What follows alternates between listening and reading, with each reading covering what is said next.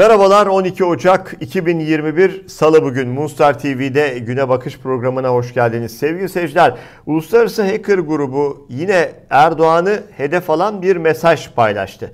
Geçtiğimiz haftalarda paylaşılan mesajlar çok konuşulmuştu, Türkçe paylaşılmıştı. Bugün Türkçe ve İngilizce mesajlarda bakın neler var. Evet bugünün ilk mesajı buydu. Erdoğan bir diktatördür deniyor. Anonymous'ın resmi Twitter sayfasında 7 e, milyon yaklaşık herhalde bir takipçisi olan hesap. E, geçtiğimiz haftalarda ilk Türkçe mesajlarında hem Erdoğan'a hem de ailesine yönelik bazı mesajlar vardı, içerikler vardı.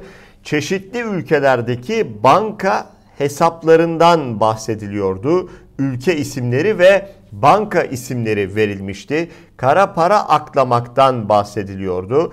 Ee, yine çok yüksek meblalı e, paralar konuşuluyordu o mesajlarla ve çok ses getirmişti.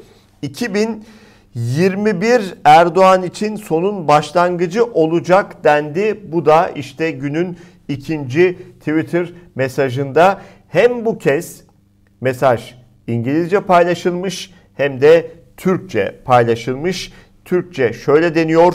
2021 Erdoğan için sonun başlangıcı olacak. Sonunun geldiğini biliyor. Bu nedenle kontrolünü kaybetti deniyor. Anonymous'ın mesajında e, önemli mi?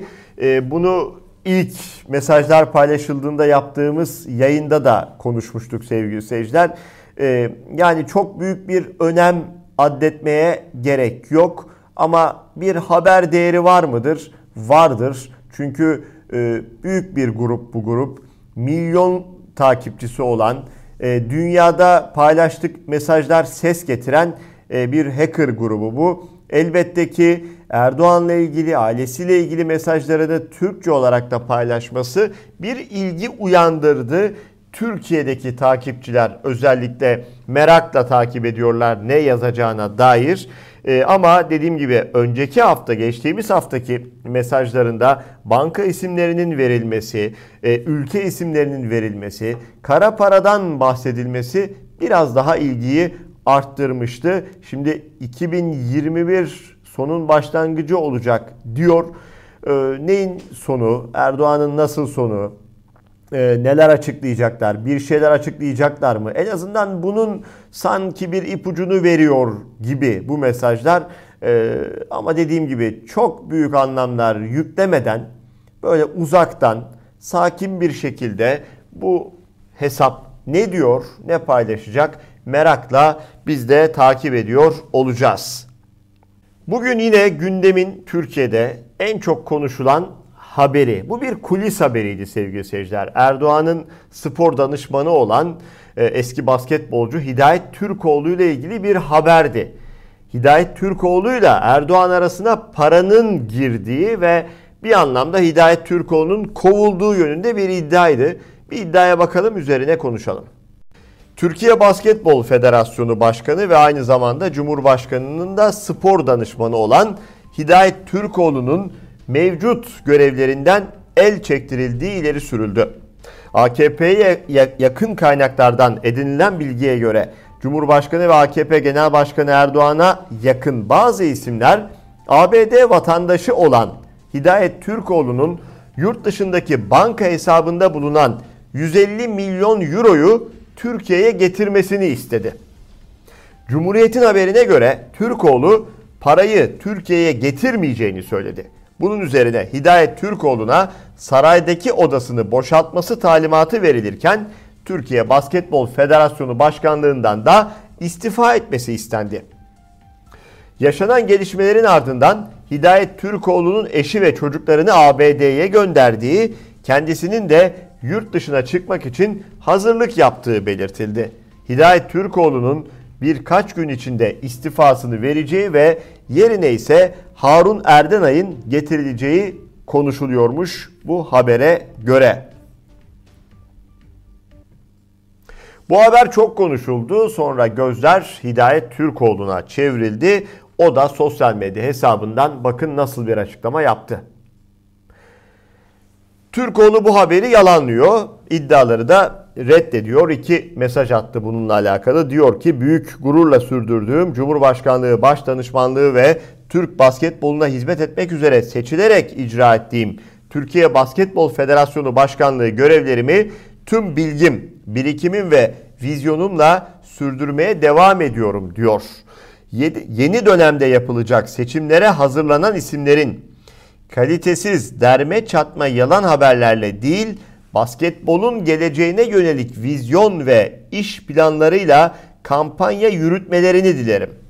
Camiamıza yakışacak yöntemin bu olduğuna inanıyorum diyor Hidayet Türkoğlu. Evet haber yalanlanmış Türkoğlu tarafından. Yalan mıdır, doğru mudur bunu bilmiyoruz elbette ki. Bu bir kulis haberi. Ama belli ki bir şeyler var ve bir şeyler olduğu için de o kulislere, e, kaynaklara yansımış.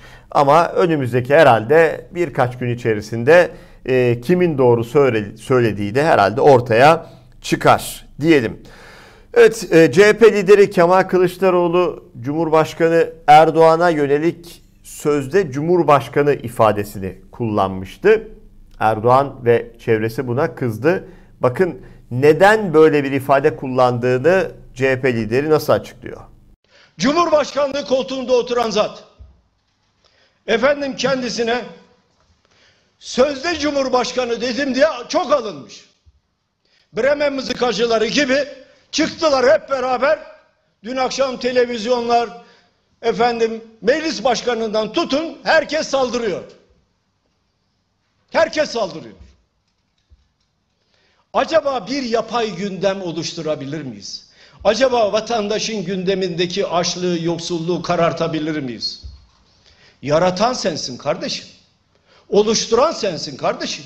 Milleti açlığa, fakirliğe, fukaralığa mahkum eden sensin kardeşim. O nedenle ben sana sözde Cumhurbaşkanı diyorum. Ve söylemeye de devam ediyorum. Efendim bir de tazminat davası açmış. Bir milyon lira. Neyse teşekkür ederim. Yani en azından bir paralık açmadı. Ben onun hakkında bir paralık açıyorum. Değeri o kadar çünkü. Başka ne olabilir?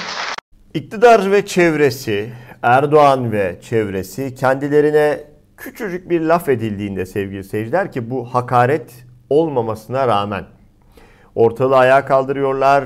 Kendi kontrolleri altındaki mahkemeleri harekete geçiriyor, geçiriyorlar. Yani yargı sopasını kullanıyorlar ve karşı tarafı bin pişman ediyorlar. Buna iki kelime söylediklerini ama kendilerinde müthiş bir özgürlük var. Kendileri önüne gelene hakaret edebiliyor. Önüne gelene e, iftira edebiliyor. Tehdit edebiliyor ve onlara bir şey olmuyor. Bakalım olacak mı? Kim CHP İstanbul İl Başkanı Canan Kaftancıoğlu suç duyurusunda bulundu. CHP İstanbul İl Başkanı Canan Kaftancıoğlu kendisini militan olmakta suçlayan Cumhurbaşkanı Recep Tayyip Erdoğan ve İçişleri Bakanı Süleyman Soğlu hakkında suç duyurusunda bulundu ve manevi tazminat davası açtı. Bir sonuç çıkar mı? Bu suç duyurusunu işleme koyabilecek acaba bir savcı var mı? Bununla alakalı karar verebilecek bir hakim var mı? Bir mahkeme var mı Türkiye'de? Malumunuz sevgili seyirciler Cumhurbaşkanı Erdoğan geçen hafta Boğaziçi Üniversitesi öğrencilerinin eylemlerine katılan Kaftancıoğlu için bu işin içinde olanlar terörist demiş. İstanbul İl Başkanı orada o zaten bir DHKPC militanıdır demişti. Hemen ardından da yine Süleyman Soylu ne demişti Canan Kaftancıoğlu? Terör örgütlerinin soytarısıdır ifadesini kullanmıştı. E, bunların tamamı hakaret olmayı bir kenara bırakın. Aslında sevgili seyirciler bunların tamamı suçtur. Herhangi bir mahkeme kararı olmaksızın birinin hem de ülkenin tepe noktasında bulunan isimler tarafından bu kişinin doğrudan terörist ilan edilmesi normalde suçtur. Ama diyorum ya e, bununla alakalı harekete geçecek bir mahkeme, bir merci, bir yargı organı var mıdır? Hep birlikte görürüz sevgili seyirciler. Şimdi iktidar tuhaf. Tuhaf işler yapıyor. Ee, yani doğrudan bir dedim ya mahkeme kararı olmadan binlerce, yüz binlerce insan ülkede terör örgütü üyesi, terörist ilan edilirken bir yandan da çıkıyorlar. Şimdi olduğu gibi bizim yönümüz yine AB diyorlar. Şimdi önce açıklama Dışişleri Bakanı Mevlüt Çavuşoğlu'ndan geldi. Türkiye'nin geleceğini ABD ABD görüyoruz diyor. AB reformlara destek olmalı diyor. Hangi reformlardan bahsediyor iktidar? Malum Cumhurbaşkanı Recep Tayyip Erdoğan'ın geçtiğimiz günlerde dile getirdiği reformlardan. Reform görüyor muyuz? Mesela e, iktidarın yargı reformu nasıl bir şey? Boğaziçi Üniversitesi'ne kelepçe takmak mı mesela? Bu bir reformu. E, bu durumu rektör atamasını protesto eden gençlere müdahale etmek mi? Evlerine baskınlar düzenleyip gözaltına almak mı mesela reform? İşte bunu sormak lazım. E bakalım Erdoğan da aynısını söylüyor. O da AB'ye mesajlar veriyor. Ne diyor? Ülke olarak uzun vadeli bakış açısıyla olumlu gündem oluşturmak ve ilişkilerimizi yeniden rayına oturtmak için hazırız diyor. Yani AB'ye sıcak mesajlar veriyor iktidar. Bir AB'ye karşı olduklarını söylüyorlar. Hakaret ediyorlar. Dönüp dolaşıyorlar. Yine yönümüz AB diyorlar. Akıl alır gibi değil. E, yönünü şaşırmış bir iktidar var sevgili seyirciler. Hangi yöne gittiği belli değil. E, nereyle iyi ilişkiler kurduğu belli değil. Kimi dövdüğü, kimi sevdiği belli değil. Tuhaf bir e, dış politika eğer böyle bir politika varsa. Hani diyorlar ya reform vesaire. Bakın hadi bir örnek daha verelim. Ee, AKP'nin reformu nasıl olur sorusuna cevap e, Bir Gün Gazetesi. Şimdi Bir Gün Gazetesi haber yapıyor. Özetle haber şu. Bir Gün Gazetesi Sayıştay raporlarındaki usulsüzlükleri haber yapıyor sevgili seyirciler. Karşılığı ne mi oluyor? Karşılığı elbette ki ceza oluyor. Basın ilan kurumu Rütük kanun Rütük ne kanun tanıdı ne AYM kararı 450 bin liralık fazla ödeme başlıklı haberi nedeniyle bir gün gazetesine 3 gün ilan kesme cezası verdi. Basın ilan kurumu veriyor bu cezayı. Haberin Sayıştay raporlarına dayandırılmasına rağmen iftira olduğunu öne sürüyor ve Rütük şikayet ediyor sevgili seyirciler. Akıl alır gibi değil.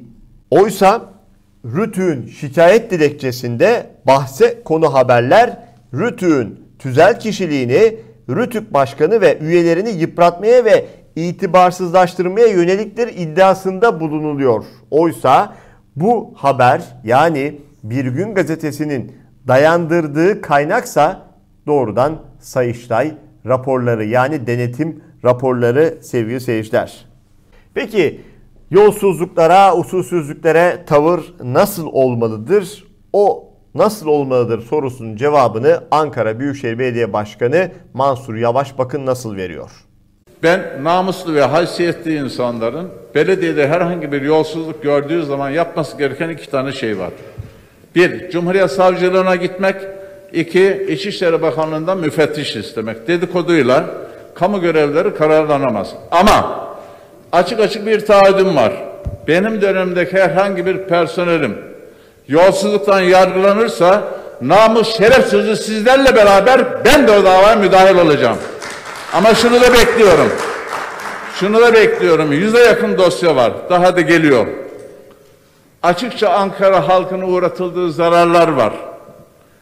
Bunlarda da sizlerden katkı bekliyorum. Çok net bir şekilde. Gideceğiz. Yetimin hakkını hep birlikte savunacağız. Bunu da beklemek sizlerden hakkım. İstanbul-İzmir otoyolu projesi yapılırken de çok konuşulmuştu. Büyük paralar döküldü sevgili seyirciler. Yani 1 liraya yapılacak yeri 100 liraya 1000 liraya yaptılar. Neyse yapmış oldular. Bir de dediler ki vatandaşa hizmet. Ama yani oradan o yoldan herhalde araba sürmek zengin işi. Halka demek ki bir hizmet yapılmamış. Yine zam geldi. Bakın ücretler ne kadar oldu. İstanbul-İzmir otoyolunun ücreti 367 liraya çıktı. İstanbul'dan İzmir'e 170 TL'ye, Almanya Berlin'e ise 367 TL'ye uçak bileti almak mümkün oysa. Sözcüden Mustafa Sarı haberine göre 11 milyar dolara mal olan 426 kilometrelik İstanbul-İzmir otoyolu Artan köprü ücretlerinin yanı sıra ortalama 250-350 TL'lik yakıt masrafları da eklendiğinde ortalama 700 TL'ye kadar yükseliyor. Yani bir vatandaş İstanbul'dan İzmir'e bu otoyolunu, bu otoyol üzerindeki köprüleri ve geçişleri, tünelleri kullanarak gitmek istediğinde ortalama 700 TL harcıyor. Oysa İstanbul'dan İzmir'e bir uçak bileti alsa bir saatte İzmir'de olacak ve sadece 170 TL ödeyecek. Bu haberle birlikte bugünün güne bakışını noktalıyoruz sevgili seyirciler. Bizimle olduğunuz, yayını beğendiğiniz, mesajlarınızla katkıda bulunduğunuz veya eleştirdiğiniz için çok çok teşekkür ediyoruz. Yarın yine bu ekranlarda Tarık Toros'ta manşet programını seyredebilirsiniz. Perşembe günü bir başka güne bakışta daha burada buluşmak üzere. Hoşçakalın.